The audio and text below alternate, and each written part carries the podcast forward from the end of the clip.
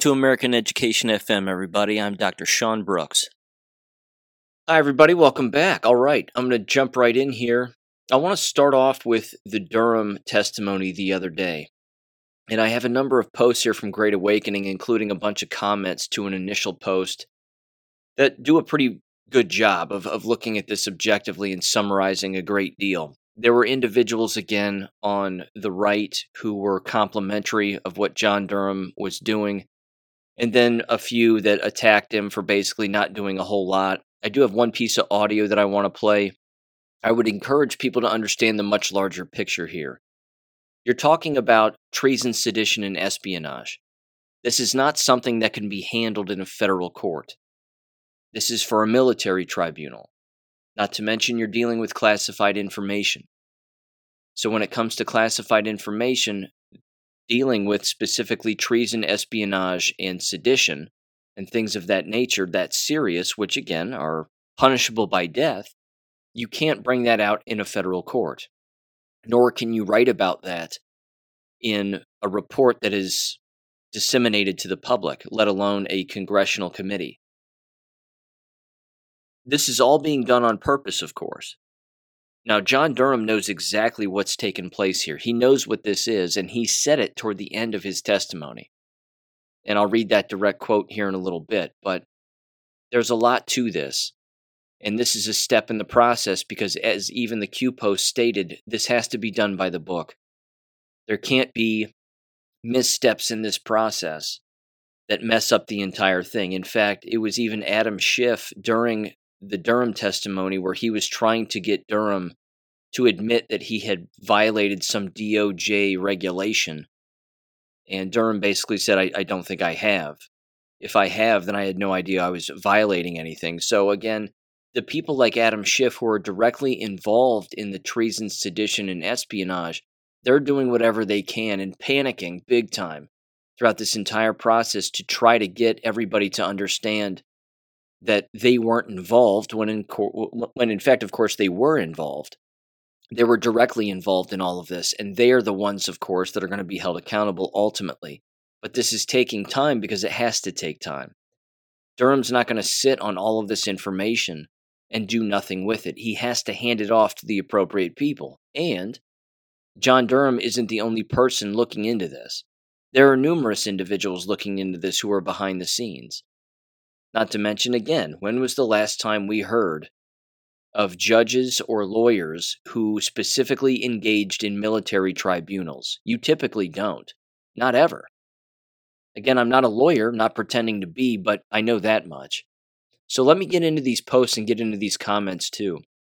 I also, of course, have some education related things and hardly any jab related things. I do have one interesting uh, quote or summary from a speech by Michael Crichton that I want to read here at the end, having to do with science and consensus, which I think is rather interesting. So here we go, back to Durham. Here was a post again that was made the day of after the testimony, and it was titled Two Huge Takeaways from Durham Testimony Regarding Mueller and Classified Information said, I'm posting this because I think they are huge and because in an hour I'll, I will forget what I thought was huge and why I thought it. They said classified information. I think he's telling us without telling us that it's best to leave the really bad treason and collusion with foreign government to military tribunals. Why do I think this? Because when asked on numerous occasions why he didn't prosecute Hillary, Obama, Comey, etc., he referred to, in a roundabout way, to classified information. Later on, he says that sometimes, even if there is evidence of a crime, the evidence might come from classified information that is never going to see the light of day, quote unquote, in a criminal prosecution. I would expect that's because the information was obtained pursuant to surveillance that passes muster for a military prosecution but not a criminal prosecution. Because if you're com- if you're committing treason rather, you're an enemy combatant and you do not have Fourth Amendment search and seizure protection. Maybe someone here who knows more about criminal law than I do could answer that question, but the whole point of FISA is that they can surveil without a regular warrant because of national security concerns. He thinks Mueller is a patriot.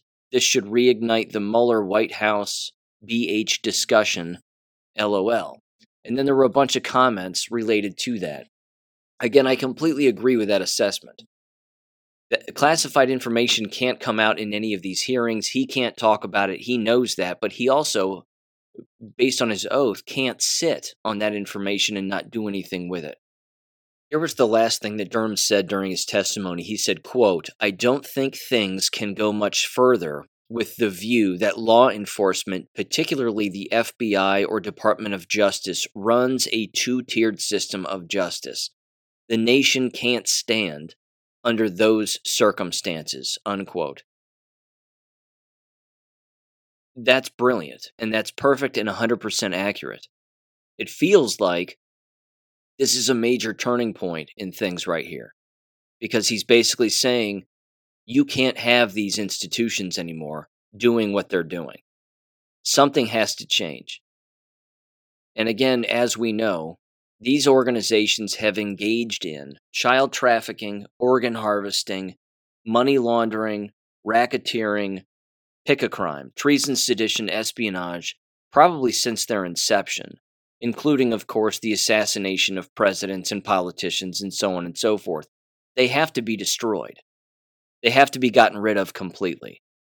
And and you can't I, I, I personally don't even think that you can hang a few people and hang the people that were responsible and still expect those working within those institutions to somehow just do the right thing from then on out. You know, give them a front row seat to the hanging and then say, see what happens when you don't do your job. This is what happens. I don't think you can still expect those people to go back to their jobs and do the right thing all of the time. Again, I'm not saying that there aren't good people who work within those organizations. I'm sure there's the everyday worker who does just a fine job and whatever else. What we also know, however, is that a lot of the people who work within the FBI and the DOJ are not awake. Just because they work for those institutions doesn't mean that they are awake to the corruption that exists within. A lot of them are just nine to fivers. Again, they, they go to work, they do their job like a normal person, and then they go home and they go, Yeah, I work for the DOJ, I work for the FBI. But they have no idea what really goes on at the worst levels within those institutions. But all the more reason, again, to not even have them around. Just get rid of the entire thing altogether. And I think that we're going to see that if we stay alive long enough to see that. And again, it's it's also with the certainty that Donald Trump will will re-enter the scene with the title of President of the United States, not just Commander in Chief and the other titles that he currently has, because he still is the Commander in Chief. I personally think that we're going to see that happen. And frankly, that has to happen after he's won an election. And again, that election would have to be completely controlled by the White Hats to ensure that he wins. And then at the exact same time, the destruction of those institutions has to happen on his watch. He has to be the one in office when those institutions are destroyed because that's when all of the evidence comes out about when Biden was in office and what they were doing during that time. So it's not like a, a Biden fake presidency here is going to be the one that destroys these institutions. The good guy has to be in office, even for the sheep to see.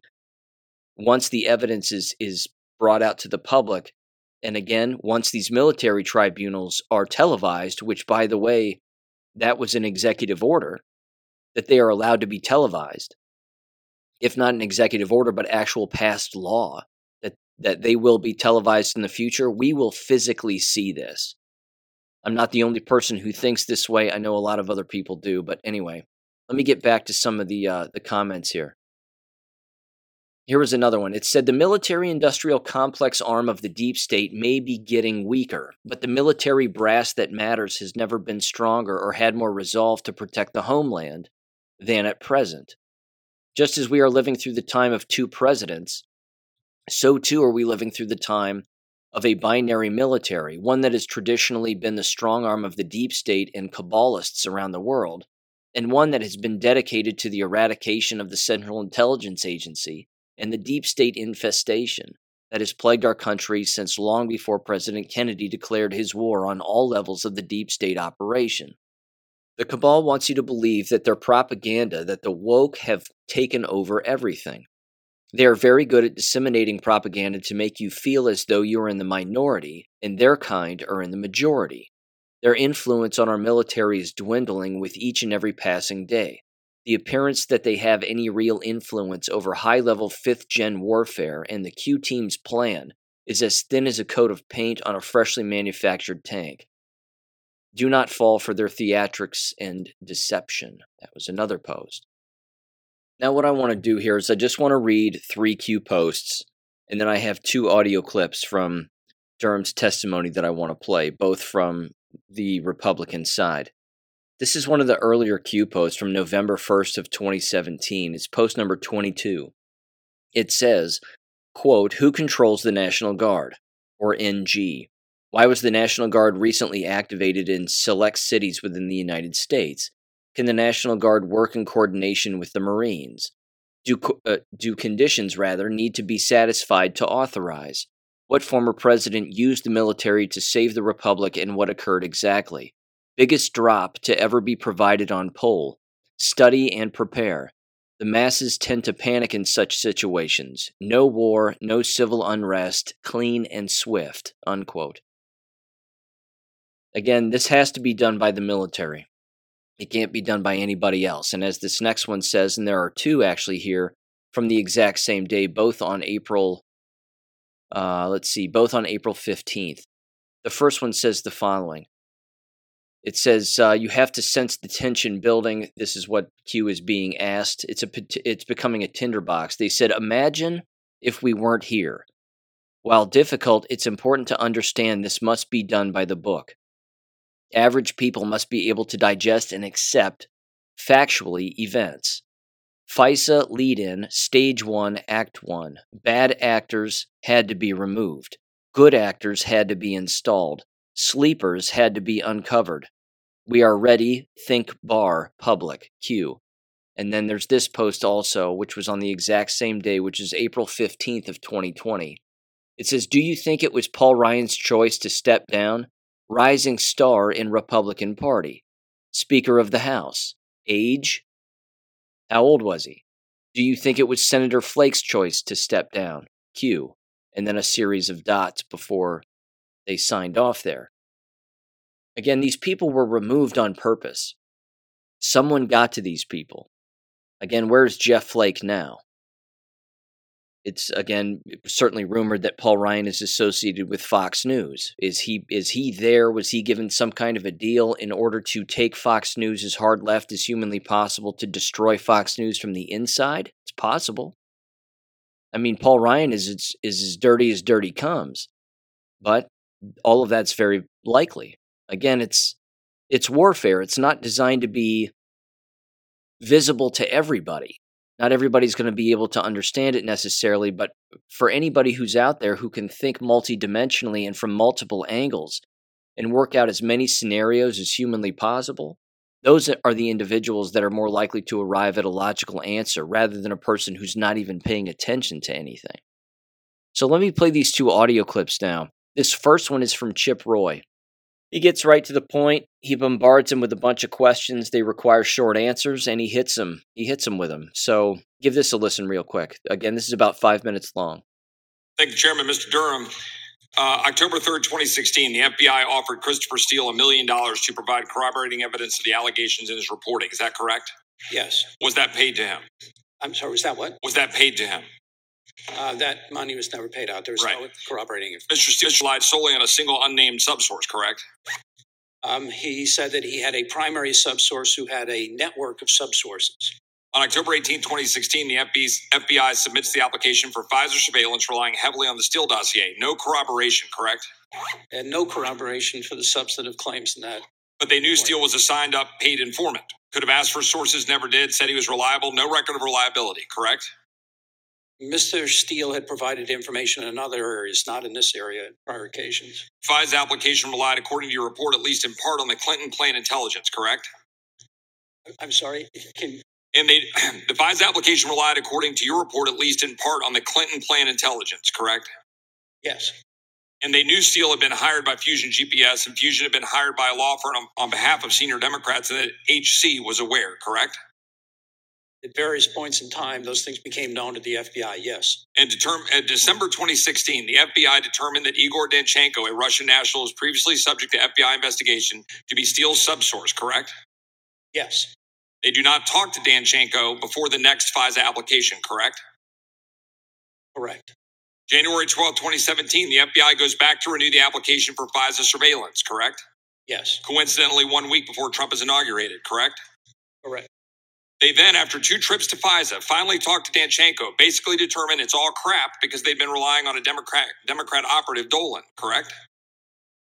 Well, part of that is true. They um, uh, clearly had relied on the information in the Steele dossier. There was a portion of one report from Steele that was definitely tied to Mr. Dolan. Then in March of 2017, Jim Comey testified here on Capitol Hill that the FBI, under its counterintel authorities, has investigated Trump for collusion with Russia and people might get indicted, correct? Correct. Is it normal for the FBI director to talk about FISA related investigations publicly Um, as a general matter? I would say, a general matter, I would say no. Right. And again, knowing full well the uncorroborated allegations and knowing full well the genesis of said investigation was tied to Hillary Clinton's campaign, which the FBI director would have known. People in the FBI knew that. Correct. April 2017, they go back to FISA. They report they've interviewed principal source, that the source is credible, but they leave out the entire fact that it's only credible and making clear that they relied upon before was total garbage. They continued through the summer of 2017, correct?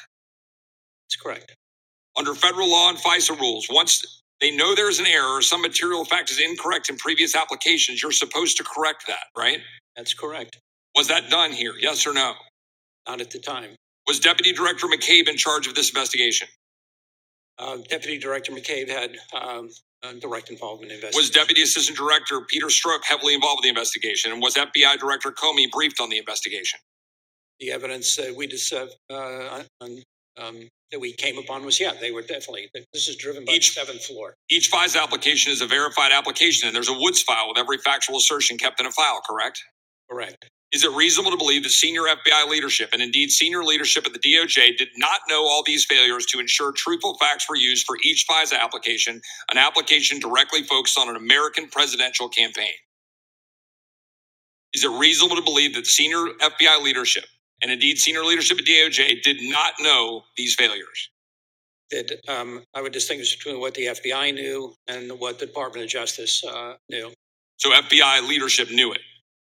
FBI, uh, people in the FBI knew this information. Not everybody knew everything, but they had all this information. So, two final questions. In the fall of 2021, our colleague Mr. Schiff said in an interview, but at the beginning of the Russia investigation, I said that any allegations should be investigated. We couldn't have known, for example, people were lying to Christopher Steele. Is it remotely remotely conceivable that the chairman of the House Intelligence Committee and the lead prosecutor of the impeachment of President Trump was uninformed that this investigation was kicked off based on a Clinton campaign Democrat funded report with a witness, Mr. Steele, claiming facts that were uncorroborated and that ultimately came from a subsource, a Democrat operative, Mr. Dolan? Is that conceivable? Um, And is in fact there evidence out of the House Intelligence Committee that directly contradicts that and that he did know, in fact?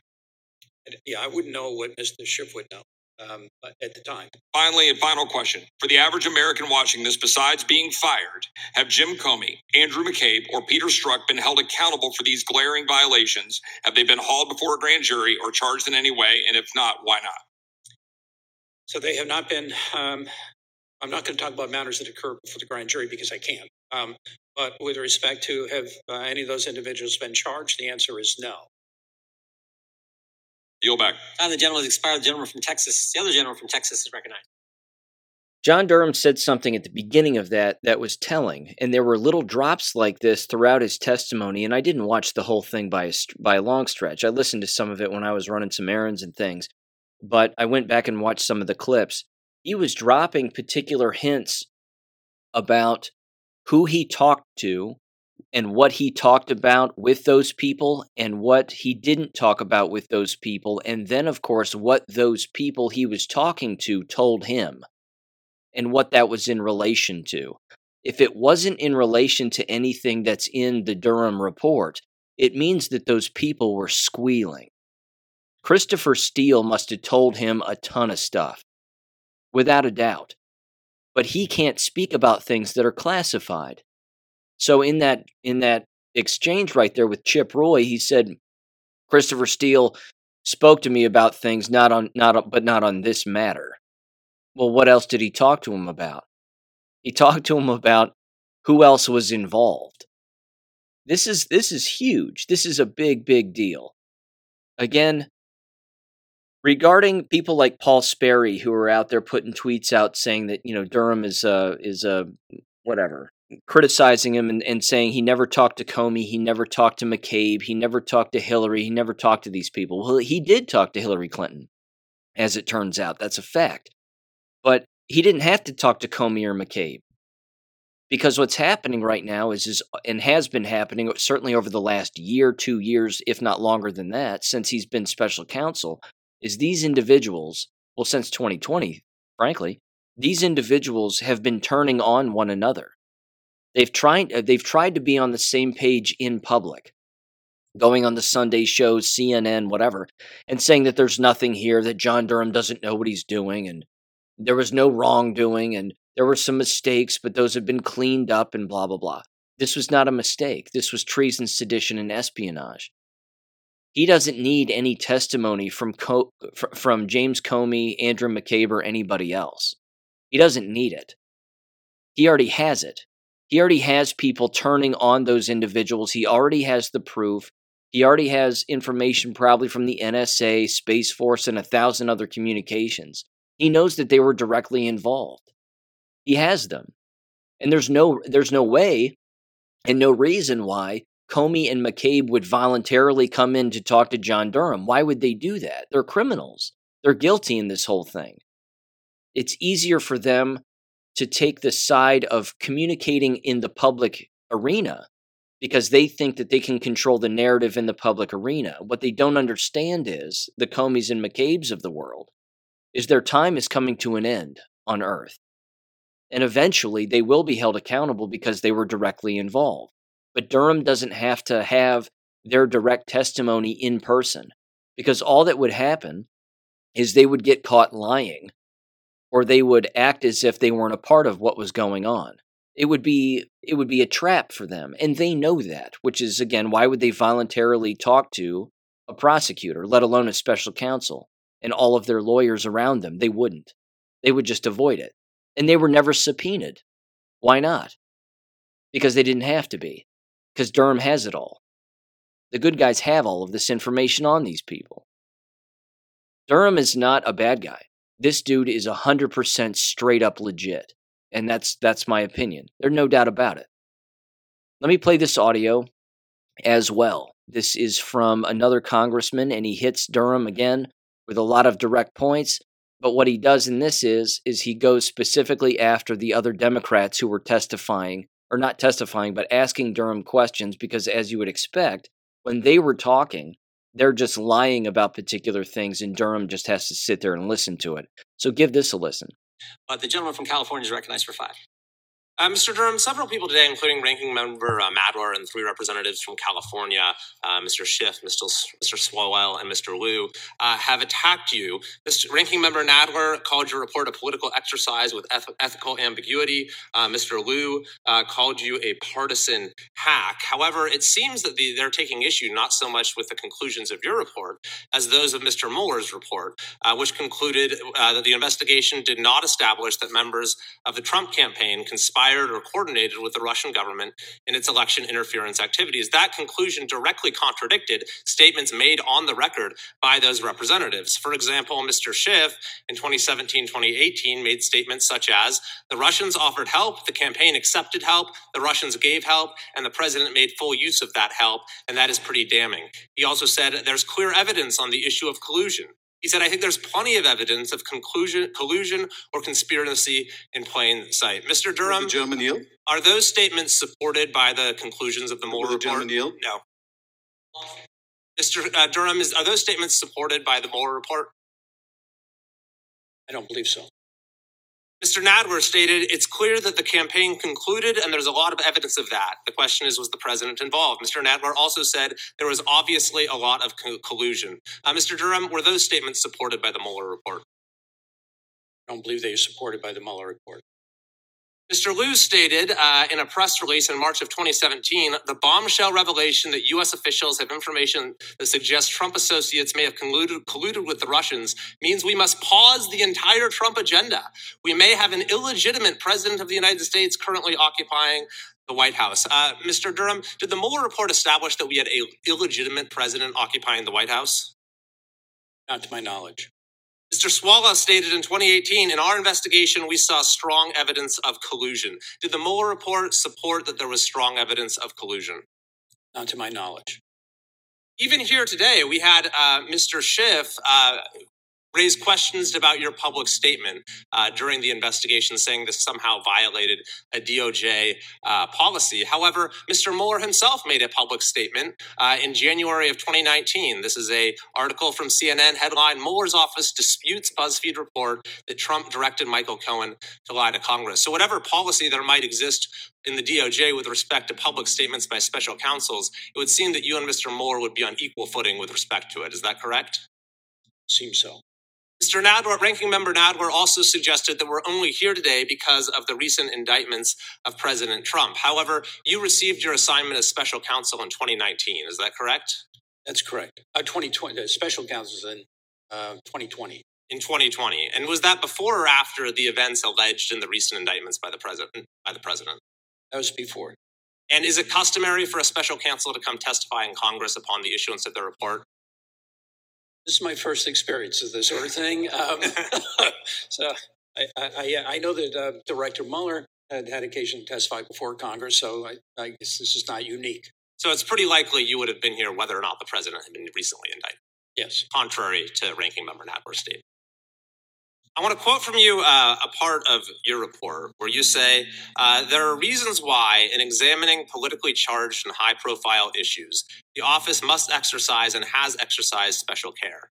One of those statements you said is that even when prosecutors believe that they can obtain a conviction, there are some instances in which it may not be advisable to expend government time and resources on a criminal prosecution, particularly where it could create the appearance, even if unfounded, that the government is seeking to criminalize the behavior of political opponents or punish the activities of a specific political party or campaign. Uh, could you just expound on that a little bit? This idea that there are prudential considerations that may counsel against prosecution even if there has been some technical violation of a statute? Sure. The um, standard principles of federal prosecution include, kind of as a bedrock, that um, you ought not to bring a prosecution unless you believe in good faith that there's sufficient evidence to prove a case beyond a reasonable doubt, the jury will convict, um, and that the conviction, a conviction, can be sustained on appeal. There may be those instances in which you're pretty well convinced that a crime was committed in the, you can identify the person who committed it, but you can't, in good faith, say uh, a jury is likely to convict in this case. We believe that uh, a jury will convict, and we can uh, sustain it on appeal. Those are the principles that we try to apply here, that we followed here. They're the same principles I've followed for 40 years as a federal prosecutor. What are you referring to when you uh, when you say that there uh, might be additional considerations involving the perception that you're criminalizing the behavior of political opponents? Yeah, I mean th- these are these are difficult things. For example, uh, in this case, I think all the members of the committee have had access to whether they took advantage or not. I don't know, but uh, we filed a, a classified appendix here, right? So there are some prosecutions where it may very well be that it looks like, and you think you can prove the crime beyond a reasonable doubt, but because of the classified nature of much of your evidence, it's never going to see the light of day. So that might pre- uh, preclude a prosecution. Um, you know, things things of that sort uh, that come up that uh, are part of the prudential judgment that a prosecutor has to make um, in these matters. Very quickly, that was Congressman Kiley, if I'm saying that right, from California. If you if you just heard John Durham right there at the end, he just said it. He said, in matters of classified information, that evidence will never see the light of day. It'll never see it, which means no jury can, can rule on classified evidence. So who can? A military tribunal. They're the ones that can view classified evidence. That's what this is about. That's why it's classified. It's too important. It's too big. This isn't a parking ticket. This is overthrowing a duly elected president before he's in office, while he's in office, and then trying to make sure that he doesn't get reelected. I'm sure they have way more too. All the times that they tried to kill Donald Trump. And they've tried to kill him numerous times. This is uh, this is too big. This is too big for a federal court. This has to be handled with a military tribunal. On top of that, the very same day, Adam Schiff was censured by the uh, House of Representatives. And again, that's a that's a very big deal. Apparently, that's only happened 15 times in the history of our country. Now, just looking at Wikipedia here, based on the definition of what this means, it says the following Censure in the United States, a formal statement of disapproval toward a U.S. government figure. It says censure is a formal public group condemnation of an individual, often a group member, whose actions run counter to the group's acceptable standards for individual behavior. In the United States government, in the United States rather, government censure is done when a body's member body's members wish to publicly reprimand the President of the United States, a member of Congress, a judge, or a cabinet member. It is a formal statement of disapproval. It relies on the target's sense of shame or their constituents' subsequent disapproval, without which has little pract- a practical effect when does on members of Congress and no practical effect when done on the president. That was a little confusing, but whatever. It says the United States Constitution specifically grants impeachment and conviction powers, respectively, to the House of Representatives and Senate. It also grants both congressional bodies the power to expel their own members, though it does not mention censure. Each body adopts rules allowing censure, which is stronger than the simple rebuke, but not as strong as expulsion. In general, each House of Congress is responsible for invoking censure against its own members. Censure against other government officials is not common.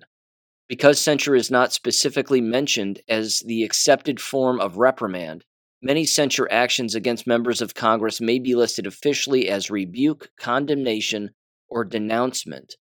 It says members of Congress who have been censured are, re- are required to give up any committee chairs they hold.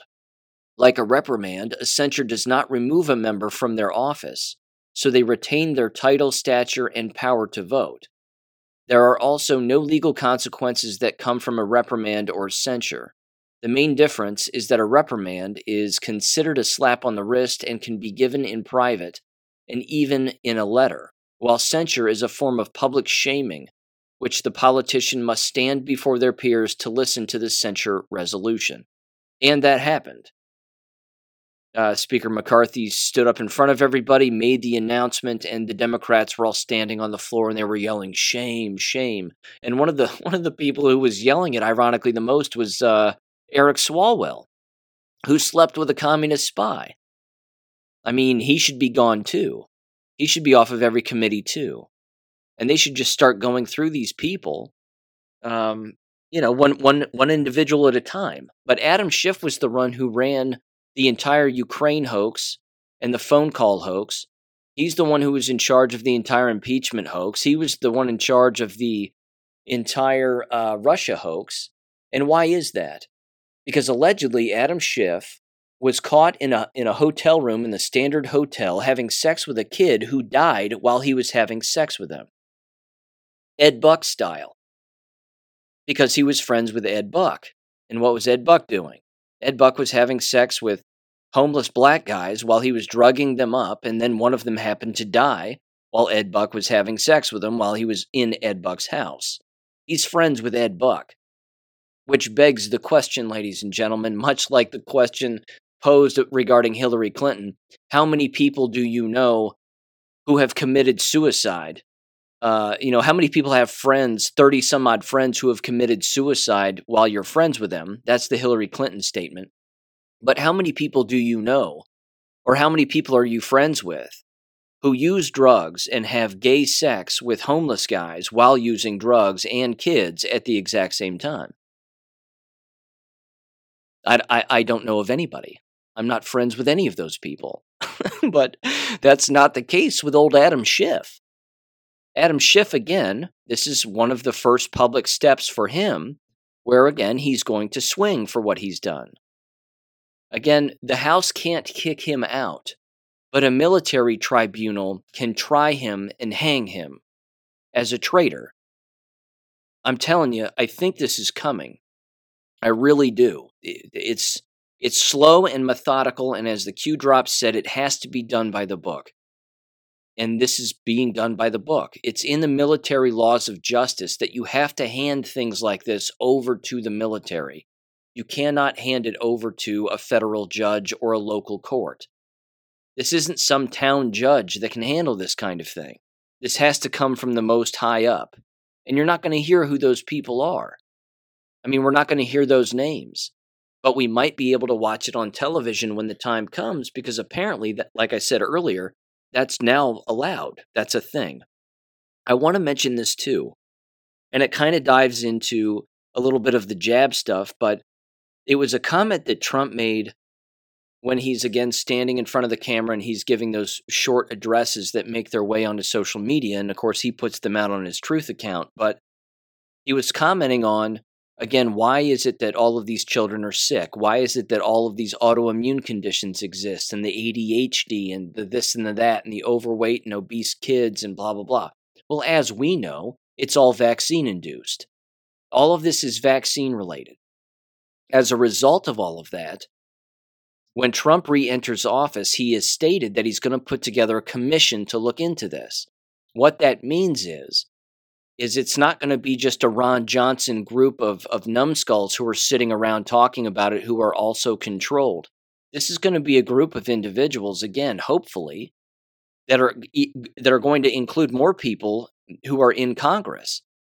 And the hours and hours and hours of testimony that ultimately we're going to hear in the future regarding people talking about all of the vaccine injury that exists, that there's no science that proves that vaccines work.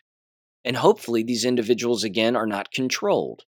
And they have the ability to go back in time and tell the true history of vaccination and how childhood cancer didn't exist before vaccination and mass illness didn't exist before vaccination, which means viruses are not real. There is just poison. And all of the poison that people take and inject into themselves is what is causing all of this harm.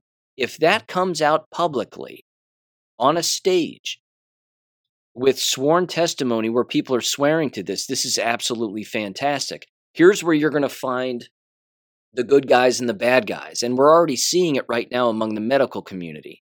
But you're seeing who is willing to have the, the, the factual discussion that viruses don't exist, that all vaccines are poison we're not seeing those individuals. Those individuals are are not in the seeming mainstream. It's not Peter McCullough. It's not. Uh, oh hell, I can see his face. The the doctor from Utah. You know who I'm talking about. Um, I'm sorry, I've forgotten his name. But but he's you know the mush guy. You just injected yourself with mush. That dude. Um, you know he, he's not out there saying it we certainly can't get testimony from Simone Gold. She's an idiot. So uh, uh, these aren't the individuals that we need out at the forefront. We don't need Robert Malone telling us what's going on about things. We need other individuals. There have to be other medical doctors out there who know the real history of the Rockefellers, the Carnegies, and how they completely corrupted the entire medical industry. Those are the people in the future that we have to hear from under sworn testimony in public talking about all of these death jabs and what they're doing to people.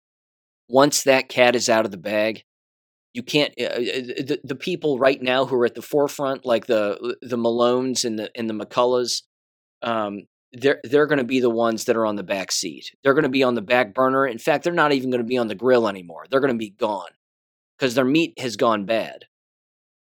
They're just stale at this point, and they're going to be stale in the future. They're in the forefront now, but I'm telling you, in the future, they're going to look like complete idiots because we have to have more competent people come to the forefront who are willing to tell the truth about the history of this giant lie. So, I think there's good things coming. I think there's lots of good things coming, lots to be optimistic about. And I like that. Okay, uh, speaking of that, let me play this too. This is kind of interesting. It's a little five minute audio from a guy in Dallas, Texas, who addresses the Dallas City Council back in May regarding fluoride and how fluoride is poison, and how all of these council members have been told this and emailed this and given the scientific proof. And what's happened? Nothing. Now, does this surprise us? No. You can bring all of the factual information to these city councils all you want about fluoride in the water, increased poison in the water, 5G, the jabs, whatever. These people are brain dead. But this guy's testimony is solid, and he lays out a very interesting point, which again is you have all of the proof. Now you're not doing anything about it, and you're violating your oaths. But again, these people don't care about that. They do not care about their oaths. So give this guy a listen real quick. This is well done. Joe Stokes, District 9. Mayor, Mayor, why do we persist in opposing fluoride? Mark Twain said it's easier to fool people than to convince them that they've been fooled. Well, sir, you have been fooled. I will add that fragile egos resist admitting they were wrong. Remaining ignorant or feigning ignorance covers a multitude of sins. Dallas City Council is responsible for adding toxic waste to our water. We persist in educating the victims of mass poisoning. We persist in exposing the council's negligence, dereliction, and culpability. We informed you of the Harvard meta analysis, which proved fluoridation lowers intelligence in children. You were informed of the conclusions of the recent National Toxicology Program Toxic Substance Control Act. As of July 18th, 2022, a total of 85 human studies have investigated the relationship between fluoride and human intelligence. Of these investigations, 76 studies have reported that elevated fluoride exposure is associated with reduced IQs in humans. We informed you that only 3% of the world artificially fluoridates their water. You have been informed that since 2010, more than 240 communities in North America have stopped fluoridation. You have been informed of LULAC's resolution opposing water fluoridation. We have video records of more than 160 presentations over 10 years imploring the council to stop fluoridation. We have records of all the studies we have reported on. We have all the handouts and documents we provided you. This is a recent study from Calgary, Canada, Canada that concluded fluoride exposure during pregnancy from a community water supply is associated with executive function in preschool children, especially in young girls, a prospective ecological cohort study. I didn't know what that meant, executive function, so I looked it up. Executive function is a set of mental skills that enable us to plan, focus attention, remember instructions, and juggle multiple tasks successfully. It includes working memory, flexible thinking, and self control. The brain needs this skill to filter distractions, prioritize tasks, set and achieve goals and control impulses. These skills are thought to originate in the brain's prefrontal cortex. Trouble with executive function can make it hard to focus, follow instructions, handle emotion, among other things. That is why we persist. Why do you persist in this folly? I am convinced you are but the tool of those from above and behind you to maintain the degrading trajectory of dumbing down and handicapping the population you are entrusted to serve. Why do you persist? Puppets have no agency of their own. Why do we persist? It's the right thing to do. It is what conscience, intelligence, and courage does. Thank you. Thank you. Well done, Joe. Well done. That's well done. He's 100% right. I love it. I love it. They take these comments into consideration for a second, and then that's about it, which is too bad.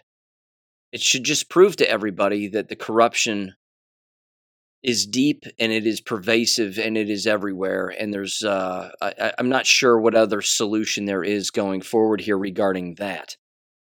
Hopefully, someday in the future, we can get the fluoride out of the water and we can keep these people from being bought and sold and blackmailed. Because again, in the state of Texas, and I brought this up before, and there's endless videos that have that I've put out on the war videos about this, but the Bass family in Texas owns pretty much everything.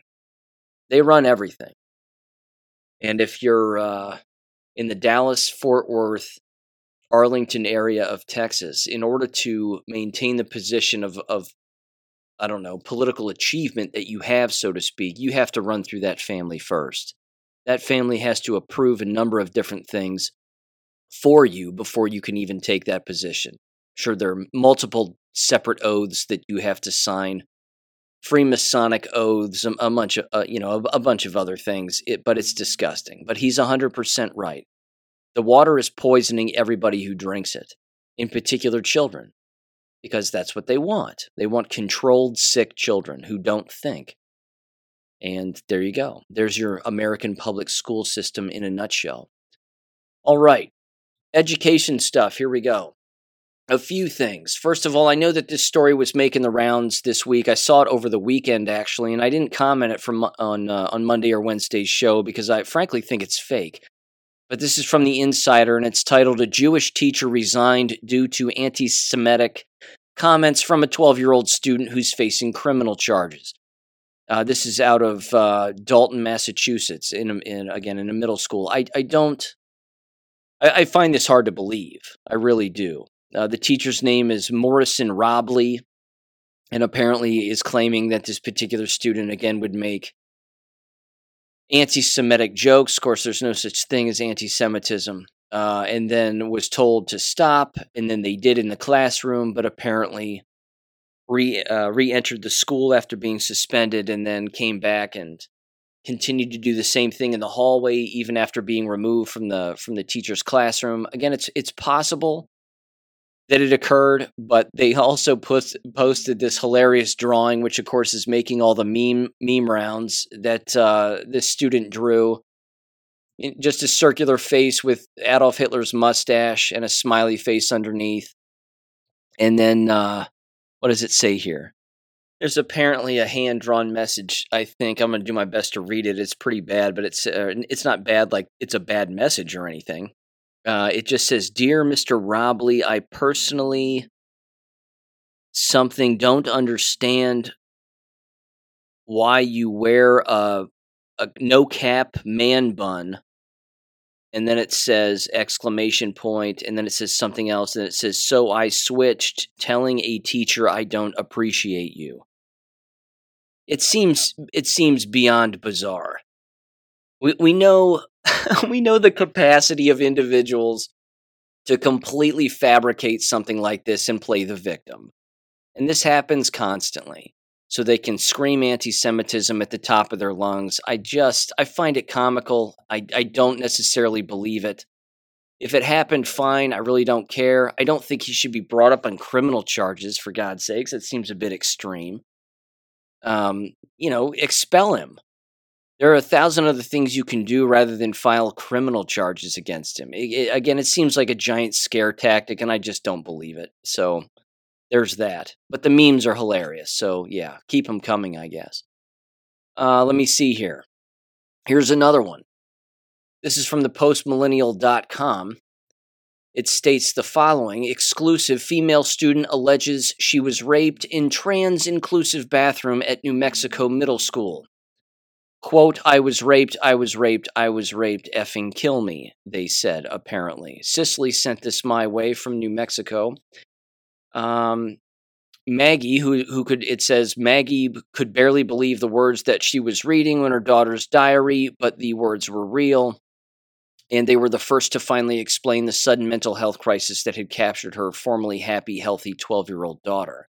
The diary entry referred back to an incident in October of 2021 when her daughter Ray, this is all made up names of course, a sixth grade, a sixth grader at Ask Academy Charter School in Rio Rancho, New Mexico, was allegedly raped inside the girl's bathroom by an older biological male student. It is alleged that when the male student first entered the girl's restroom, Ray was washing her hands and didn't take particular notice of the student's sex nor was she aware of his gender identity. But before she knew it, the male student walked over to her, pinned her against the counter, wrestled her to the floor. After hitting her head, uh, he allegedly held her down, ripped her pants, and raped her. So there you go. Uh, ladies and gentlemen, this is the kind of stuff that is being allowed by their governor in New Mexico It's these kinds of policies that are leading to these kinds of crimes. And this is one of many reasons, again, just another another note in the fish jar as to why you should leave the American public school system, without a doubt. The legislation that is coming down the pipeline here regarding both sides of the political aisle are actually destroying the American public school system, whether they know it or not. And I love it. In fact, it's going to be the topic for my next Substack, which should be out this weekend. But this again is more evidence of that. On the right side of the political spectrum, so to speak, you have the defunding of these public schools because less people are showing up and there's a financial crunch at the state level, which means they have less money to give the local schools. So, on the right side of the proverbial aisle, they're crushing American public schools. It's great. On the left side, they continue with their degeneracy. They continue with their illegality. And that's doing what? It's pushing the most logical minded human beings out of the school system, which is creating the financial crisis that the right is having to respond to and the left is having to respond to. There's really no better example, I, I don't think. Then again, I've used this example before, but it's the scene in the first Star Wars movie, uh, well, episode four, where they're in the trash compactor. It's the same thing, except R2D2's not sticking his pieces into, into a wall to stop the trash compactor. Both sides of the political aisle are pushing on both walls of the trash compactor and closing it shut. And it's being closed from multiple angles, not just the left and the right, but the top and the bottom.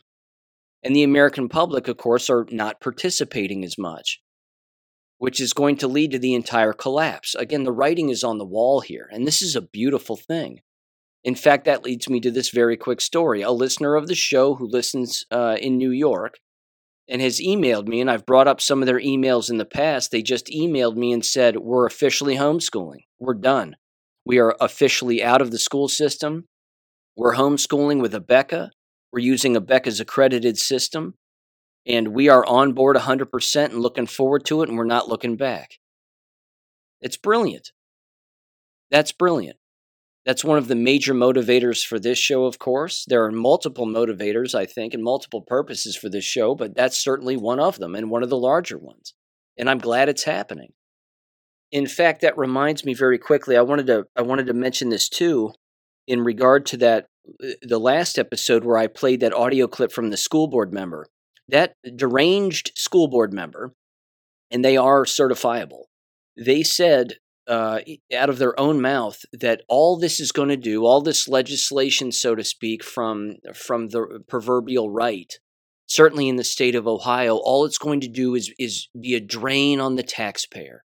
All it's going to do is just be a, a giant hindrance and drain on the taxpayer. No, it isn't. It, it, it isn't. She couldn't be further from the truth. She's making that statement, claiming that she believes that more tax levies are going to pass in the future. And they won't. The longer that they continue their nonsense and the longer that inflation and recession depression continue to exist financially among the vast majority of Americans, the last thing that's going to be propped up by Americans is the American public school system. They're not going to open their wallets to help fund your degeneracy so you can have girls field hockey again. That isn't going to happen. There won't be a drain on the American taxpayer because, again, your levies won't pass. So I don't know what planet they're living on, but they're not living in reality. And yeah, I think it's fantastic. Here's another one, too. Again, just another uh, no, another nickel in the jar, so to speak, as to why you should leave the American school system. A Richard Hanena, if I'm saying that right, probably not. This is from the Threadreader app and a, a Twitter thread that they had. I think Cicely threw this my way also. New York City had a test for teachers. It says whites passed at a higher rate than minorities. Now the city has set aside over $1.8 billion to pay failed applicants. It says one woman failed 10 times. When she heard about the lawsuit, she felt vindicated because she learned the test was the problem. yeah. Yeah. My God. Let me read through this. It says thousands of black and Latino former teachers in New York City stand to collect more than 1 billion after the city recently stopped fighting a decades-long discrimination lawsuit that found a licensing test was biased. It says the concession by the city in recent months means around 4,700 one time New York City teachers who were demoted or fired since 1995 because they couldn't pass the state licensing exam can go to court to collect a piece of the funds. So far, 835 million in judgments, dollars in judgments have been awarded to more than half that group. And the city said it would set aside nearly 1.8 billion in the coming years to cover all potential claims. Quote, it was time to bring this long-standing case to a close, New York City Law Department spokesman said. Says the teachers showed in court that white test takers passed at statistically significant higher rates than black and Latino test takers. At times, over 90% of white test takers passed, compared with fewer than 62% of black test takers and 55 of Latinos. It then says a pivotal 2012 court ruling found the test violated Title VII of the Civil Rights Act in part because it didn't relate to what teachers do in the classroom and wasn't an indicator of better performing teachers. Okay, all, all right. I mean, I agree with some of that for today's testing, but uh, I mean, please, you know, this is the problem: is is that they are giving the certification exams to people who don't have bachelor's degrees in education, so they don't align. Not to mention, they aren't reading about education on their own in their spare time. So when it comes to taking any kind of a test, they're just not going to do well. It is that whole studying thing, after all, and retention of information and comprehension, and you know, th- that kind of matters. It continues here. It says Sylvia Alvarez is one of those former New York City teachers benefiting from the case through a $1.1 million judgment she is now collecting payments on. Miss Alvarez tried 10 times to pass the exam before she lost her teaching job in Brooklyn in 2003. She landed a private preschool making less than half her prior salary of $45,000, which meant she could barely afford rent in Queens. And her two daughters had to return to Puerto Rico, where the family is from, to live with their grandparents. She remembers falling to her knees and crying when she learned about the class action lawsuit, relieved to learn the test itself was part of the problem. It gave me back my life, she said, the 56 year old, it gave me the sense of release that I wasn't failing. Well, you did fail. You did fail. I, I again, I, I don't know what the test entailed, but this is this is part of the problem is that when it comes to these certification exams that exist you can take you can take mock certification exams online to see the kind of information that's on the test now, look, if there was really a problem with the test, so be it. But this has more to do, I think, with the fact that minorities weren't passing. And New York wanted more minorities in the classroom and they just weren't passing. I think that's a, I think that's about it. Um, let me see here. Payouts are up to $2 million. says the lady who failed 10 times used her money to buy a house. Well, there you go. Not a Bentley? It says a man who failed five times was awarded $1.2 million. Yikes. Uh, it says payouts range from a few hundred dollars to nearly $2 million, the spokesman said. Ms. Alvarez says that she views the funds not as a windfall, but as money she would have earned had her career stayed on course. No, no. no, Miss Alvarez, you wouldn't have acquired $2 million from the early 2000s if you'd just kept teaching. Basic math would indicate that, and by the sound of things, math was probably on the test that you failed, which is why you failed. Good Lord. It continues, it says, and wraps up here. It says the settlement helped her buy her first house in Puerto Rico and spend time with her daughters. Well, good for you. paid for by the taxpayer. It says the career trajectories of the plaintiffs vary, said Joshua Schoen, who showed, uh, I'm sorry, who joined the case as a junior lawyer in 2000 and is now a partner at the law firm Stroock and Stroock in Levine or Levan LLP. Says some became career substitute teachers in New York, others found teaching jobs in other states. Many left the profession. Quote, it's a generation of teachers whose lives were disrupted, whose careers were derailed, he said. Theodore Regis, 57, lost his New York teaching job in 2003 after failing the exam five times, and the court awarded him a $1.2 million judgment. My God. Now, I don't know if I've told you this story. I think I have. I failed the certification exam uh, the first, let's see, the first time I took it. I passed the area exam, the subject area exam, and I got only one question wrong on that. And I actually remember the question, and it was a bad question. It had to do with what's the number one cause of death in the United States. Again, I was a health education major. The number one cause of death in the United States um, was heart disease. And the answer, apparently based on the test, was cancer at the time. Well, that wasn't true. That was a statistical um, fallacy. It was just not. It was not real. So I got one question wrong. Of course, I passed the whole thing because I got every other question right. Where I failed, and I and I kid you not, I failed by, I think two or three points, was the written portion of the exam, or the theoretical portion of the exam and they ask you hypothetical questions about what you would do in, the, in a classroom setting. What's what's jacked up about the test is you're handwriting this, by the way. Back back in the day, I hand wrote it with a pencil. None of this was done online. You actually had to walk into a room and bubble in your name and all this other stuff with other people in the room, and then there was a, a, a test proctor at the front of the room and all that fun stuff. But you're handwriting it in with a pencil, your answers to these hypothetical questions. And uh, it's not that the questions are absurd necessarily, they're situational by and large. But what's odd is, is the entire test is subjective because it's written out and someone has to read your answer. If the people reading your answer don't like your answer, then they mark you down. Well, I was taking the test at a very odd time in American history.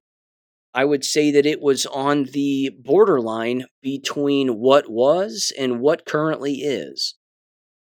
And it was nuts. Because again, these test proctors and, and uh, uh, specifically the individuals who grade the tests, they're given orders as to what to look for, what to mark down, and, and what to accept. The further left you go, the more acceptable the answer. The further right you go, seemingly, certainly more toward the moral standing of, of consequences and, and what the real solution is to the problem, uh, the less likely you are to get the answer correct. And I took a test, uh, again, I took these certification exams during that time when there was a real battle behind the scenes as to how to grade those exams. I ended up taking the test a second time and you can't make this up, I passed by one point. It's almost like they just felt bad. And they were like, well, he took it the first time. We see he failed by a few. He's basically answered the same questions the exact same way, so he's not going to change, so let's just pass him. And then they just passed me. And just like that, I was certified to teach in the state of Ohio, and I had reciprocity, and I was living in Florida, so I could teach in the state of Florida. And that was it. It was uh, it was ridiculous, completely ridiculous. But but again, the whole thing is remarkably subjective, and frankly, these people don't deserve a dime. So that's my summary on that. And now, of course, I can't even teach in the state of Ohio, a state where I've never even taught, certified, because I was a whistleblower in Florida. See how that works?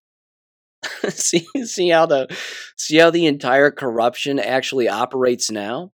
See how far left they've gone?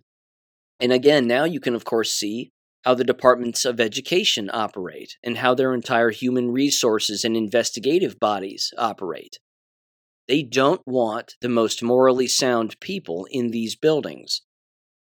They want the compliers, including individuals that comply with illegality. That's what this boils down to. This is why the business will fail. This is why it is failing. This is why they are insolvent. This is why it will cease to exist. And here's another comical reason as to why it will exist. This comes from a website called theendoftheamericandream.com. The article is titled Schools are now allowing children to identify as cats, horses, dinosaurs, and all sorts of other things. This, unfortunately, ladies and gentlemen, is not a new thing. It says, I seriously should have thought of this when I was a kid. If I could have answered every question a teacher asked by meowing like a cat or roaring like a dinosaur, there is no way they could have ever accused me of getting an answer wrong. And when it came time for a test or a quiz, I could have just responded to every question with the paw print. Of course, nobody would have actually been able to get away with such a thing decades ago when I was a kid, because anyone that tried to pull this kind of stunt would have been immediately marched down to the principal's office. But now we live in a time when we are supposed to allow people to identify as anything they want. It's absolutely insane. It says at a state secondary school in Wales, one student said to meow when asked questions by a teacher rather than answering in English, the Telegraph reported said in other schools, one apparently insists on being addressed as a dinosaur, one claims to identify as a horse, while another is said to wear a cape and demands to be acknowledged as a moon. And who's allowing this, of course? Yes, that's right. The entire environment, which means what is the mental state of the entire environment and the people working within. I'll tell you this other quick little story. This is the slippery slope that leads to people identifying as a cat and meowing when they want to be called on in a classroom setting. As we all know, back in the day, when you were in a classroom and you wanted to say something, you raised your hand. That progressed to, and this occurred when I was a school teacher, although I'm not retarded, so I didn't participate in this, but there were teachers who did. I'm not making this up instead of raising your hand to ask a question, you would have to raise a certain number of fingers, or you would have to make a fist, or your fist would have to be turned in a particular direction, or your hand would have to be bent at a particular angle up in the air to signify to the teacher what it is that you were requesting.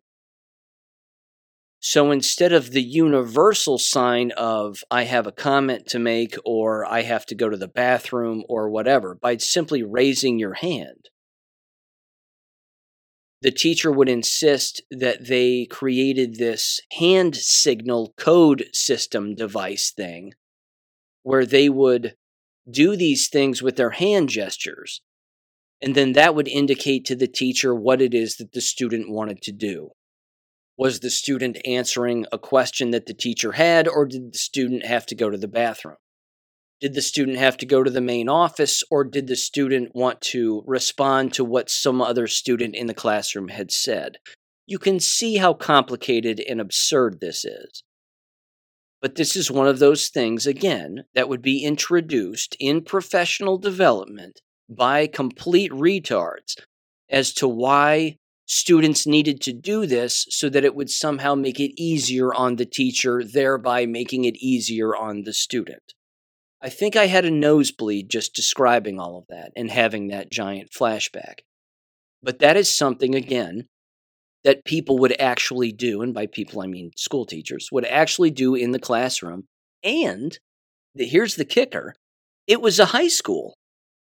And it was being done not not just for freshmen, but for seniors. I can't I can't think of a more insulting approach to take with these children and with these minors and with these students, but but that's what was happening. And now here's what we have. We have dress codes that are so perverse that students are wearing lingerie to class we have dress codes that are so perverse and absurd that they're wearing cat ears and cattails. And litter boxes are allowed to be in men's and girls' bathrooms because there's either a deranged boy or a deranged girl that identifies as a cat. This is a real thing. This is happening. The homeschooling family is the only one that is going to succeed in this entire brainwashing operation. They're the only ones that are going to succeed. No one else will succeed, everyone else will fail. I fully understand again that there are healthy minded individuals that are consistently being sent to the public school, private school, charter school apparatus. And they have sound parents and, and a sound family and they communicate. And I understand that that's happening. My worry is that it only takes a certain amount of time in order to snap that mind and to get those individuals that are seemingly healthy minded to believe things that are not real. Again, they're already believing things that aren't real because of the curriculum that exists in school. But we don't know when these children are going to snap. We don't know when they're going to start believing something that isn't real. And it's not that they're going to transform themselves into a dinosaur and start signing everything with an ink filled, uh, you know, a paw, that that's somehow their signature now. It, we, we don't have to wait for that insanity. It can be something more subtle. And uh, and again, I, I just don't think that the American family wants to wait around for that to happen to their child. So there you go. I applaud anyone and everyone who is pulling their children out because, ladies and gentlemen, now is the time. It is June. Now is the time. We're coming up to July. A lot of people are having problem filling these education jobs too, which leads me to this. I have to read this. This came from our excellent educator in Louisiana who is approaching their final year uh, in the profession, thank God and they said the following they said quote with people retiring or dying or whatever jabs we have a shortage of teachers and administrators they said well our new superintendent is having trouble refilling principal positions at some relatively good high schools quote unquote so in his attempt to attract more people to the position or positions he wants to nearly double the salary in hopes of attracting someone after speaking to the principal that is retiring, I learned the following. Number one, not only would you be the head principal at the local high school, but you would also be given the supervisor role of all principals to the feeder schools in this small city. And then they said number three, that's five elementary school principals, one middle school, and one junior high school. They said that is insane. With discipline alone, there's no way that you could do any of the schools justice. That big salary will come with a big old headache. Smiley face emoji, laughing emoji, smiley face emoji. 100% true. 100% true. This is this is the dire straits that they are in. And as you've heard me say, and I said this a long, long time ago, look at the well that they're pulling from. The well is dry. How many people are becoming teacher education majors in American universities these days? It has to be next to zero. It has to be dwindling at a rate that is closing down teacher education programs, which is why they're coming up with all of these alternative methods to certification. They're doing that because they know that these schools and these teacher education programs are getting no one in their classrooms. And they're probably graduating even less. The well is dry. There's nothing left anymore. So now they're resulting to this, which is having to pay principals or offer up principals twice what they would have normally made in order to supervise more people, which ultimately means the school principal is taking up the job of what a college professor would be doing or even an adjunct professor or any anybody in any supervisory role they're they're just having to spin too many plates and do way too many things i even brought this up to my dad and he started laughing he said the the funniest day and the happiest day, rather, for that school principal who accepts that job is going to be the day that they get their paycheck. The other 29 days of the month, they're going to be miserable. It isn't worth it. It's collapsing. It's just collapsing. These schools are closing because they can't fill them with students, they can't fill them with teachers, they can't fill them with administrators, which means you don't have a business. I love it. Burn it to the ground. Homeschooling is the only way. Ladies and gentlemen, I'm not done yet. I'm going to end with this. This is a quote from Michael Crichton. Yes, that Michael Crichton, the the writer, the fiction writer, the thriller writer, the book writer, that guy. Uh, it says the following. It says, Here's what Michael Crichton had to say about scientific consensus back in 2003 when he gave a lecture at the California Institute of Technology titled Aliens Cause Global Warming. He said the following quote, I want to pause here and talk about this notion of consensus and the rise of what has been called consensus science. I regard consensus science as an extremely pernicious development that ought to be stopped cold in its tracks.